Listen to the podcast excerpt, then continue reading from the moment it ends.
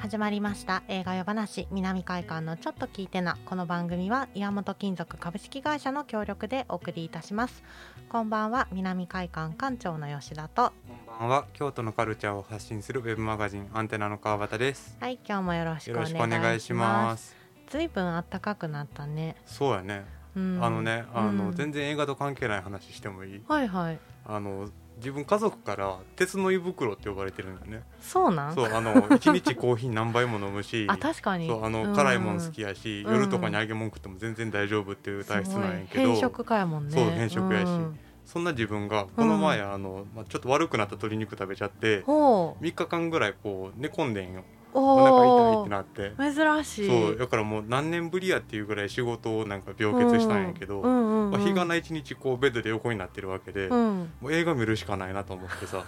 ラッキーやん、うんそうそれはそれ で、で、うん、何を思ったかあのルチオ・フルチってあのうんイタリアのホラー映画の監督のやつを連続して見てたら、あの気持ち悪くなっちゃって。 なるよな、うんもうあの映画が気持ち悪いのかお腹が気持ち悪いのかよく分からへんっていう状況になって、うんうんうん、あのじ我ながら何してるんやろ と思ってあんなに大好きなルチオ・フルチを気持ち悪いと思いながら見てたんそやうそうそうそうそうでもまあ随分治ってあもうおかげさまで、うんあよかったのよかっやったとこさ映画館も普通にっていうあ行けるようそにうそうそうじゃあ南海館が3月18からやるジョン・カーペンター祭りも全部来ないとでねもうこれは映画館で見たいよねやっぱりねうんやっぱりねジョン・カーペンター私いつもなんかそう言いにくいねんななんでなんか分からへんけジどョン・カーペンターそうジョンからの「カー」が言いにくいね カーペンターやったら全然言えんねんけどじゃあもうカーペンターでいいんじゃない今日 まあジョン・カーペンター祭りを はは南海館3月18日からボイドサウンド上映でやるんですいよ、うんうん今回作品が「ザ・フォッグ」うんニューヨーク1997」はいゼイリブ、はいみんな大好きゼイうリブ、んうんでえーっとデビュー作ですよねそうデビュー作ダークスター、はいそしてまあゴースト・オブ・マーズこれもまあ一部の人は熱狂的 に熱狂的に大好きっ賛てい否う分かれるが、そうね私は大好き自分も大好きっていうこの5本をやるんですよ、うんうん有人君はこれ聞いた時めっちゃ狂気乱舞そうねいやもうなんかあのジョン・カーペンターってうん1948年の1月16日生まれなんやけそうどやね、うん、あの自分が1988年の1月16日生まれで、わすごい誕生日一緒やそうんあのちょうど40年違うって、うんなんか40こう歳不思議となんか謎の親近感を親覚え近る感監が督でももうう大好き好きに。ならざるを得ないそうとそうそういうほどのジョン・カーペンターに初めて出会ったのは何歳の時やったの何歳かな、まあ、多分小学校の時とかにも見てるのは見てるんやけど、うんうんうんなんか中学校ぐらいの時にさこう結構友達がうちんちに集まって、うん、みんなで一緒に映画見ようみたいなのやっててんよ、うん、その中であの優勢からの物体 X をさああみんなで見てほうほうほう何これみたいな気持ち悪いみた いななんでうわーって盛り上がってっていう、うん盛り上がるなあれそうはそう盛り上がるうんとかまあなんか、まあ、それこそ高校ぐらいの時かな、うんあのゴースト・オブ・マーズがさ南海館でやっててあそっか見に行ってすげえみたいな、公開当時に見に行ってたのね見た見た見た見た2001年かなかなうんうん、あ今私スキリーフレットの誤色を発見してしまったえ 「ゴースト・オブ・マーズ」1974年の番あ のドあれになってる映画に74年ではないよではない2001年の映画なんですけどね、あそう見に行ってたんやう高ん、見に校行っのた時見にに行っただってカーペンターの新作やって見に行ったら、うん、火星人が丸のこ飛ばしてくる映画なんてそんなんもう21世紀に見れるとは思ってないほんからさまやねなぜか昔懐かしいそ感うじそうのそうそうそう 結構じゃあ中学から触れてたんやカーペンター作品に中学校の時一番好きな監督はって書いたら多分カーペンターって言ってたと思う周りポカーンやん誰ですかみたいな、いやでもそこはほらあの、うん周りを洗脳していってああーお得意のねあのそうそうそうそうん好きになのらハロウしていィくン面白いでしょみたいたいなニューヨーク1997かっこいいでしょ、うんみたいななあそう VHS 持ってたってこと持ってた持ってた持ってたそっかだってでも長らくさニューヨーク1997ってそうリバイバルとかされてなかったじゃないそうそうそうそうまあ、今回その、えっとジョン・カーペンターの、えっとレトロスペクティブかなんかそうやねそうそうそうそれでまあこのねえっ、とニューヨーク1997さフォークゼイリブがこうレトロスペクティブでやってるのに加えて、ううんうんちはそのダークスターとゴースト・オブ・マーズもやるっていう感じなんやけど、はいはい まあカート・ラッセル出てるもんねニューヨーク1997そうねもうなんか私もうほんまにすごいさ冒頭のあの文字出る瞬間にもう大好きってなるけどさ、犯罪発生率400%を超えたアメリカって何と比較して400%を超えとんねんっていう さなんかもういいよねもあうの近未来のそう1997年っていそうう響ききそういいよねき今は近未来1997年だっていうさあそう そう400%こうなんやろうな出てくる数字とかうん情報が全部でたらめなの がなんか好きなんやけど、うんうんうんまあ、その当時のその近未来のアメリカでは、まあ、ニューヨーク全体をこうなんやろ壁で囲ってそうそうそうえー、と犯罪都市というかもう警察まあ要ロケ地塞になってるわけよねそうそうそうそうそう要塞都市になっててそこにその犯罪者をもう閉じ込めて出られへんようにしてるうんうんみたいな感じなんやけど、なんでやねんって思うねんだけどそこに大統領が、まあ、墜落っていそうう そうそうか事故で、あの墜落しちゃうのよね。でその大統領を救い出せって言って、まああの言われたのが元特殊部隊の囚人、まあ、これからそのニューヨークの要塞に入るよってなってたスネークうんっていう男がいる、これがまあカート・ラッセルなわけなんよカート・ラッセルに24時間以内に大統領を救い出してうんうんここに連れてきたらお前を赦免してやるみたいなね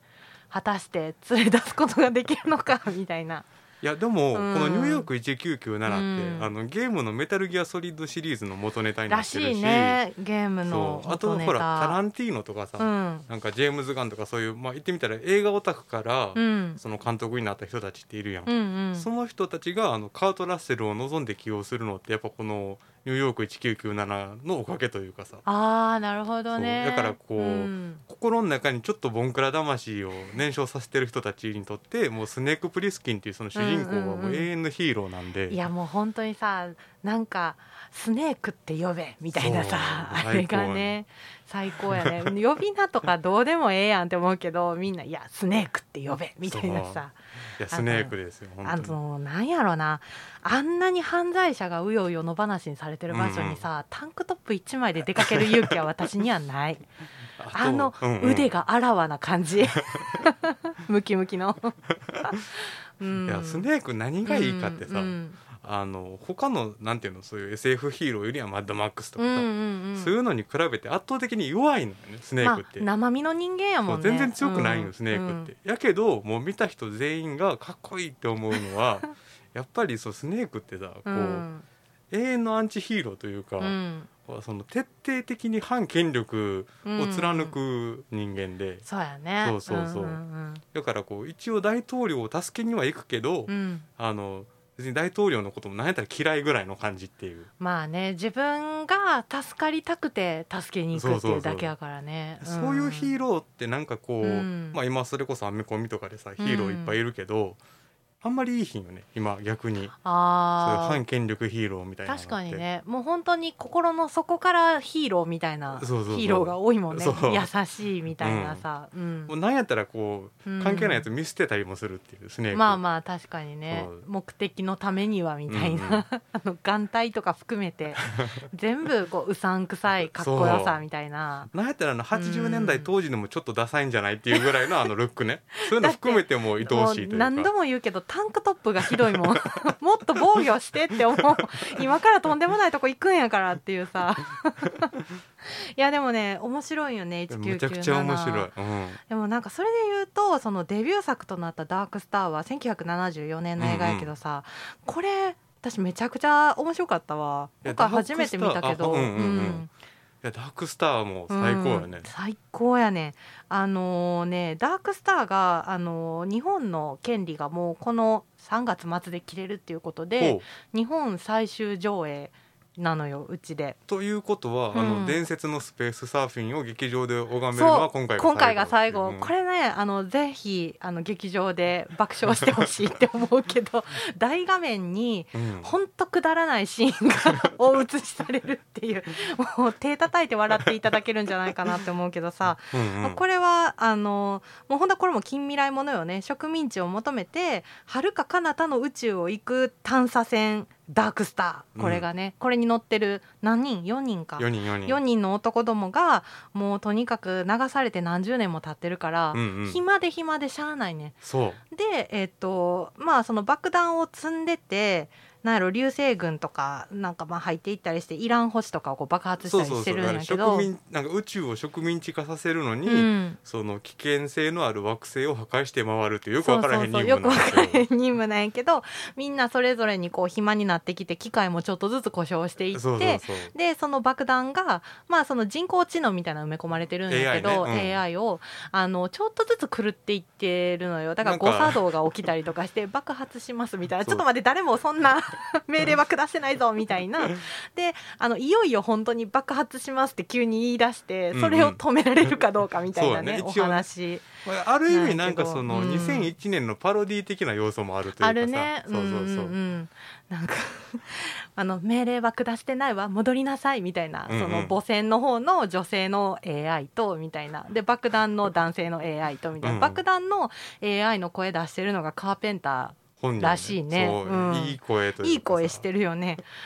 何回あの間違えて俺を出すんだよみたいなもう言うこと聞かないぞみたいなさなんか可愛いのよで途中でエイリアンが出てくるのそうねもエイリアあのンなんやろ乗組員たちが暇すぎてエイリアンを買い出す のよ船の中でその買い出したあのエイリアンがどう見てもビーチボールっそうビーチボーてルいうかビーチボール あのビーチボールに足ついたやつっていうそうそうそうビーチボールとの大格闘みたいなのとかもあんねんけど、結構エレベーターでそのエイリアンと戦うシーンとかハラハラする感じやんね。いやハラハラするけど、うんエイリアンをほうきでしばく映画って多分これしかないんじゃないかなと思うけどバインバイン飛んでいくそうのそねうそう ビーチボールやから。いやなかなかにねだからこれがそのカーペンターが大学在学中に撮ってたんかな。そうそうそうそううんこれだから卒生がすごい評価されて、うんでなんかその追加シーンを撮って劇場公開しましょうってなったっていう、そういや本当にこれはそのラストシーンを撮るために作った映画やなって思うっていうかさ、まあ、だからそれこそさ、うんこう今やったら「ガーディアンズ・オブ・ギャラクシー」みたいな感じで、その宇宙で夏メロみたいなの当たり前やけどそういうあの宇宙であえてカントリー流すみたいなの走りっていう、確かうに、ん、あの間延びしたあののどかな曲まあむがっ、ちゃいいよだからこう、うん、最後笑えるけどなんかちょっとしんみりもするしんみりする本当にあそうや切ない、ね、そう意外と切ない映画映画やんね本当に哀愁漂そううあの素晴らしいくだらない映画になってるのそうでもう映画史上一番汚い宇宙船っていう、 カーペンターのそうその一番初期の作品をねご覧いただける機会もしそれも映画館で見るのは最後そうっていうこともあるのでぜひひねダークスターから攻めていってほしいなと思うんやけど「ザ・フォッグ」っていうねこれ1980年に作られた作品だからニューヨーク1997の1年前かそうだよね、うんだからハロウィンのヒットがあって、こいつホラーうまいんちゃうのっていううんのでこう作られた映画作なんらやれけていどくっていうこれもね面白いのよ面白いあのーアントニオ・ベイっていう港町があるんやけれど、うんうんその町が誕生100周年っていうことでまあなんかあの誕生祭みたいなのをやるっていう日に、うんうんうん海の方からものすごい濃い霧がやってきてその霧がどんどん街中の人を殺していくみたいなね。そうそう霧の中にお化けがいるそっていううお化けがいるんですよそのお化けっていうのが100年前に町を作り上げた4人の功労者に無残に殺された人たちっていう設定なんよね。そうそうそうだから俺たちの無念をこう知らずにお前らのうのうとこの町を暮らしやがって町で暮らしやがってみたいなね、うんうんうんで殺していくみたいなちょっともういろいろ無茶なんや けどでもこう意外とさ J ホラーの源流的な要素もあったりするし、ああーうんうんとほらカーペンターってホラーの人って思われがちやけど、うんカーペンター自身は、あうのん SF と西部劇がすごい好きな人やから、そうやねそうこの「ザ・フォッググ」のその霧の中にお化けっていうのも、うんまあ、あんまり日本じゃ有名じゃないけど「うんトローレンバーグの恐怖」っていう映画があって、うんうんまあ、それでその雲の中にいる化け物の話なんやけどさ、はいはいはいだはかい、らそれが元ネタになってるみたいな。でさらにそのいろんなこうなんやろ問題に対して少人数で立ち向かっていあそうそうそうそくうみたいなところとかがこう西部劇ってことやそうそねう。そうそうほんまにさこの町のラジオ DJ の女性がいるんやけど、うんうん彼女だけが全体を把握しててずっとラジオで、うんうん 今霧があの町にこの道にみたいな行ってるからみんな気をつけてとか言ってるんやけど、うんうん町は霧で停電してるからほぼ誰も聞いてないみたいなさ いや車でしか聞けないっていうね 車でしか聞けない、車乗ってた人たちだけは助かってるみたいな いやでもこの「ザ・フォッグってさ、うんその2001年に作った「ゴースト・オブ・マーズ」とほぼほぼ一緒やんみたいなさそういやなんやったら「ゴースト・オブ・マーズ」って、うんその監督2作目の「要塞警察」の SF 版リメイクみたいな雰囲気ああなるほどでねでやっぱりそれって元にあんのが「リオ・ブラボー」っていう西部劇で、うん言ってみたらその街を悪党に包囲されて少人数の保安官と仲間たちがどうそれを切り抜けるかっていうのの、まあ、発展版みたいな感じなんやけど、うんうんいい感じにやっぱちょっとボンクラというかポンコツ感が入ってき てさそうやねそのポンコツ感がそのゴースト・オブ・マーズの何賛否を分けるとこそうそうろそうそうそうでもあるんやけど私はすごい大好きこれも本当完全近未来でさうんその2176年に地球人は宇宙に飛び出し火星を植民地化していたみたいなところから始まって、その火星にもともと住んでた原住民たちが、まあ、虐殺された怨念から亡霊になっててそうそうそ地う球人たちを殺しまくるみたいそうな。あのなんか火星人に乗っ取られるとなんか知らんけど、あのマリリン・マンソンみたいになって丸のこ飛ばしてくるっていう、 どんな映画やねんっていう。すごいあのビジュアル系やねんな そそうビジュアのル系もともと火星に住んでたっていう人たちがあのめちゃくちゃお前火星人火星人の亡霊対近未来の地球地球人っていうかね、うん人類っていそそうのそうそう植民地化して戦いうんになるんやけどだからその「ザ・フォーク」と「ゴースト・オブ・マーズ」はとにかくまあ幽霊と戦うっていうねそうそうそうお話でちょっと似通ってるけどどっちもすごい面うん白うい。ん、うんでやっぱりゼイリブはみんな好きだよねいやっもていううセイリブはもう何回見ても最高っていいうやもう何回見てもあのサングラスをかけろいやかけないのプロレス5分間みた いなあのシーンほんまにくだらん面白いと思ってカーペンターすごいなって思うのがさ、うん本当にゼイリブって言ってみたらなんかもう頭ポンコツのパパラパ映画みたいな雰囲気してるけど実はものすごい資本主義批判の映画でもそうあやってってねいうんだからなんか実は地球はすでにエイリアンたちに侵略されていたそうみたいな設定でさその CM とかにサブリミナル効果として、うんうんなんかいろんなメッセージがこうなんていうのなんかなんかの CM に実は買えみたいなそうそうそうとにかく消費しろみたいなそそううそうそうそいううメッセージが隠されてて人間たちはそれに気づかずこういっぱいお金使ってたりとかみたいなで格差が広がっていっててっていうそうそうそうでそれがなぜか謎にサングラスをかけるとそのメッセージが見えるしそうエイリアンが見えちゃうみたいなそうそねうそうそう設定なのよね主人公の男の人がそのサングラスを不意に手に入れるところから始まっていくんやけど友人に「お前もこのサングラスいいからかけてみろ」ってって言うねんけど友人が全然かけてくれへんねん「やだよやだよ」みたいな なんでそこまで嫌がるのかも分からへんけどさであそっから路上で7分間ぐらいプロレスそうかするっ7ていう分ぐらいねプそうロレスしてるよね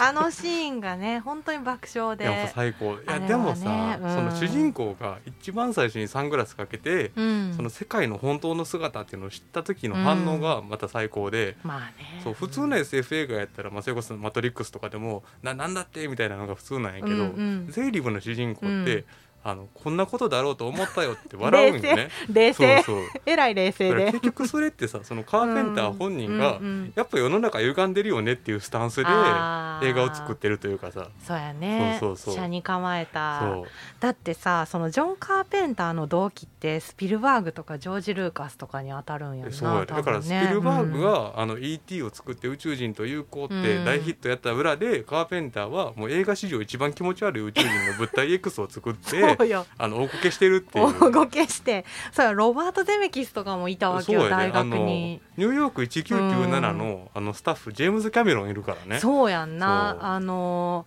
えっと特撮そうそう特撮特撮そうそう1997特撮好きの人もぜひ見てほしいわなんかあの街のミニチュアミニューヨークのミニチュそうアそうがそ出うてそきうそれてをあのジェームズ・キャメロンが作ってるそうっってていういうのもあるしいろんなね人たちすごい人たちと世代そう一緒で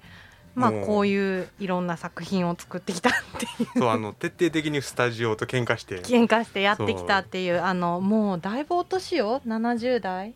だよね。そうそうそうそうそう、ん、74歳彼の今までのね、やつがボイドサウンドで素晴らしい南海岸で見れるっちゅうので3月18日からぜひね南海岸で見てほしい、うんはいあの音楽も本人が作ってるそのうでそうそう今は音聞き逃楽しなねくっていう音楽ばっかりやってるそうみたい映だ画け作れってどとも。思うんやけどね はいということでこの番組は岩本金属株式会社の協力でお送りいたしましたまたお会いしましょうありがとうございますありがとうございます